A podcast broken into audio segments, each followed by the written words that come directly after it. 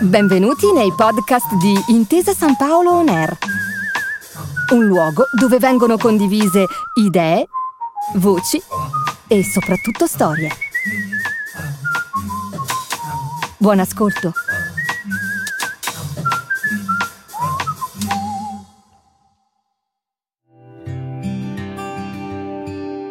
Bentrovati su Intesa San Paolo On Air. L'incontro di oggi è con Gregorio De Felice, capo economista di Intesa San Paolo, che saluto con piacere. Buongiorno, buongiorno a tutti. Eccoci, il Festival dell'Economia di Trento è l'argomento di oggi perché è un appuntamento consolidato da 15 anni nel confronto economico, politico e sociale del Paese e per la prima volta il festival si svolge online a causa del Covid-19, in attesa di trovare però la sua fisicità, la sua presenza il prossimo 24 settembre a Trento, quando partiranno, speriamo, i dibattiti e le relazioni con la presenza del pubblico. Ecco, De Felice, lei da molti anni partecipa e sostiene il festival. Come l'ha trovato il festival online, senza pubblico, diciamo? Chiaramente è mancata un po' l'atmosfera, sono mancati i giovani che affollano le sale bellissime, per esempio la sala della provincia di Trento, eh, quindi quel calore, quella voglia di dibattito anche dopo le manifestazioni al bar prendendo un aperitivo o un gelato. Però insomma bisogna adeguarsi a, a queste circostanze, per quest'anno va bene questa formula dell'inaugurazione fatta online eh, speriamo che eh, poi per settembre sia possibile tornare a stare insieme e quindi riprendere un po' quel tipo di atmosfera. Eh, non c'è soltanto settembre e, e, giorno dell'inaugurazione, ci sono, come noi sappiamo, tutta una serie di eventi, eh, webinar online, eh, più o meno tre o quattro per settimana. Per chi è interessato è facile trovarlo sul sito oppure su altri, su altri media. Comunque speriamo che il festival eh, dal 24 al 27 settembre, come diceva lei, possa avvenire fisicamente a Trento anche anche perché il tema di quest'anno è veramente molto interessante, è ambiente e crescita, quindi un tema certo, molto attuale. Sì. Senta, con quale spirito diciamo, i vostri relatori, i partecipanti hanno aderito quest'anno a questa iniziativa online? Perché in queste settimane comunque ci sono contributi, confronti, relazioni online che raccolgono un, un, pubblico particolare ma certamente interessato. Ce ne sono tantissimi di, di webinar. Una caratteristica del festival è quella di indirizzarsi ad appassionati di economia e anche a moltissimi giovani. I giovani tutto sommato amano questo tipo di strumento, eh, il webinar o la conferenza stampa online e così via. Quindi eh, mi hanno dato dei dati molto buoni sulla partecipazione, anche la quantità delle domande poste ai relatori è tanta. Quindi insomma abbiamo dovuto fare di necessità virtù riuscendo a, a comunque interagire e a raggiungere uno degli obiettivi del festival che è quello di favorire il dibattito e credo che mai come in questo momento ce ne sia un grande bisogno. Stiamo parlando eh, di un'Italia o di un'economia mondiale colpita da una recessione così forte e, e bisogna capire come uscirne e con quali, con quali, strumenti e in quale direzione. Certo, in queste prime relazioni che ho ascoltato anch'io online eh, mi sembra che ci sia un approccio anche abbastanza critico, comunque complesso, sulla ripartenza, cioè eh, si pensa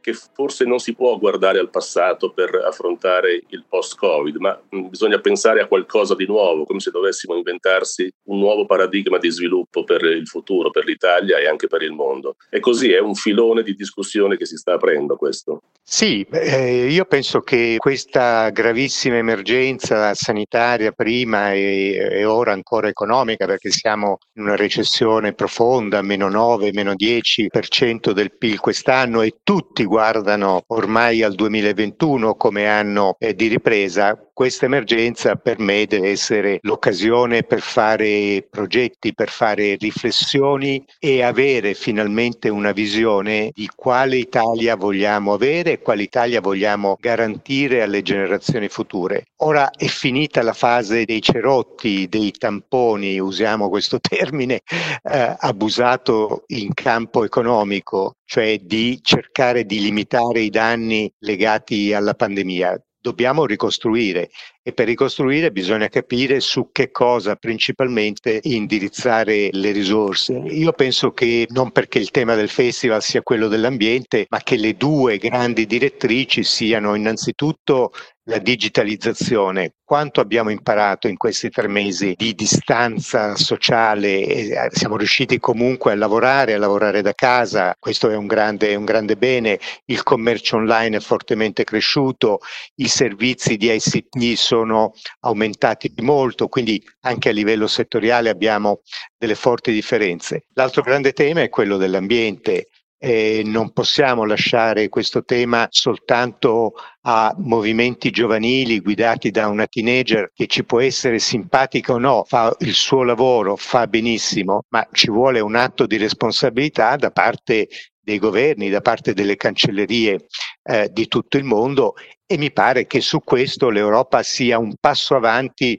rispetto per esempio agli Stati Uniti e alla Cina. Eh, su questo credo che l'Italia possa giocare un ottimo ruolo. Abbiamo delle eccellenze nel campo della bioplastica, nel campo del trattamento delle acque, ehm, per quanto riguarda macchinari a basso consumo energetico. Ecco, in, in molte di queste nicchie siamo eh, i primi, secondi, i terzi in Europa. Quindi c'è la possibilità di avere una forte leadership che farebbe molto bene, se diffusa ancora di più, non soltanto all'ambiente e quindi all'aria, all'acqua che abbiamo in Italia, ma ci permetterebbe di avvantaggiarcene esportando questo tipo di prodotti, di processi produttivi a paesi che magari oggi non hanno la stessa sensibilità, mi riferisco agli Stati Uniti oppure alla Cina, ma se capiamo bene questo macro trend che potrebbe diventare addirittura una quinta rivoluzione industriale, dopo quella della macchina a vapore, certo. poi l'elettricità, il computer e l'information and communication technology, Beh, questa è un'occasione fantastica per garantire progresso e occupazione agli italiani. Certo, dottor De Felice, volevo chiederle se la filosofia di sviluppo più inclusivo, più equo, più socialmente responsabile, che è una delle azioni su cui si muove, diciamo, intesa San Paolo strategicamente nei suoi piani di impresa, diventa più difficile da realizzare in un contesto così socialmente delicato oppure può essere un'occasione per sviluppare questa, questa azione? Ecco, no, io credo su questo vorrei essere molto chiaro, credo che sarebbe una, un errore mettere questo aspetto in secondo piano. Primo perché eh, il Covid accentua le disuguaglianze, è certo, perché eh, il ricco può curarsi più facilmente di chi è emarginato, escluso e così via. E poi perché i, i temi, anche i temi ambientali, sono ancora più attuali eh, per via della, della pandemia. Molti dicono che l'inquinamento è una concausa della diffusione del virus perché per esempio il corpo umano diventa meno, meno, forte, ha meno capacità immunitarie rispetto alla diffusione del virus. Quindi inclusione sociale, eh, ambiente e così via, secondo me, trovano nella pandemia un fattore che rafforza l'esigenza, l'esigenza, di farlo. E quindi non pensiamo ad, altre, ad altri aspetti in questo momento, ma dobbiamo insistere su questo, anzi la pandemia diventa un elemento che eh, deve convincerci ancora di più che i temi ambientali non sono un costo, ma sono eh, davvero una grande opportunità per l'economia, per lo sviluppo, per l'occupazione, per la crescita. Le voglio fare un'ultima domanda mm, su, in questo filone. Ambiente Ambiente crescita è il tema del festival. Ambiente crescita viene più volte richiamato come base concreta di azione anche dalla Commissione europea per gli interventi che sono stati proposti nell'emergenza eh, Covid-19. Eh, vede una sensibilità accresciuta da parte dell'Unione europea rispetto a questi problemi oggi che siamo in questa fase di emergenza?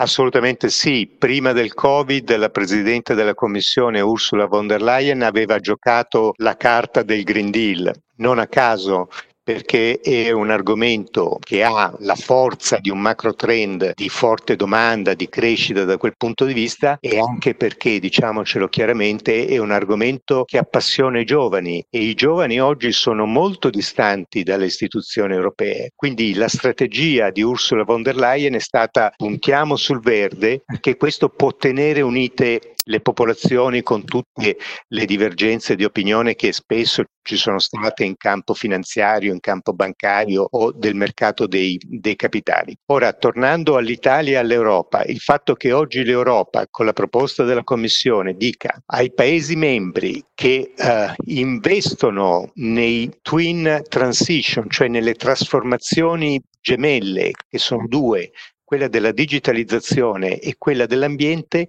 noi Europa siamo pronti a dare molto credito, finanziamenti, ma anche, questa è la novità, sovvenzioni. E abbiamo visto dalle bozze che circolano, no, purtroppo ancora non è approvato dal Consiglio europeo, che l'Italia potrebbe essere un beneficiario netto di tutto questo.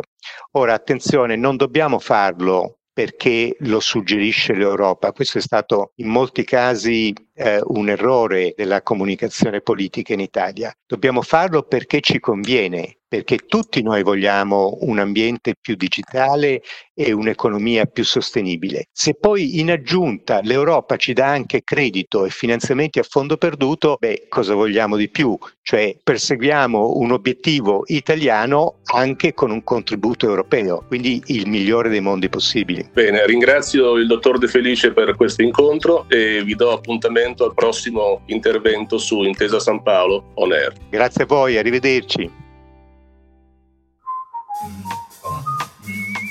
Grazie per aver ascoltato i podcast di Intesa San Paolo On Air. Al prossimo episodio.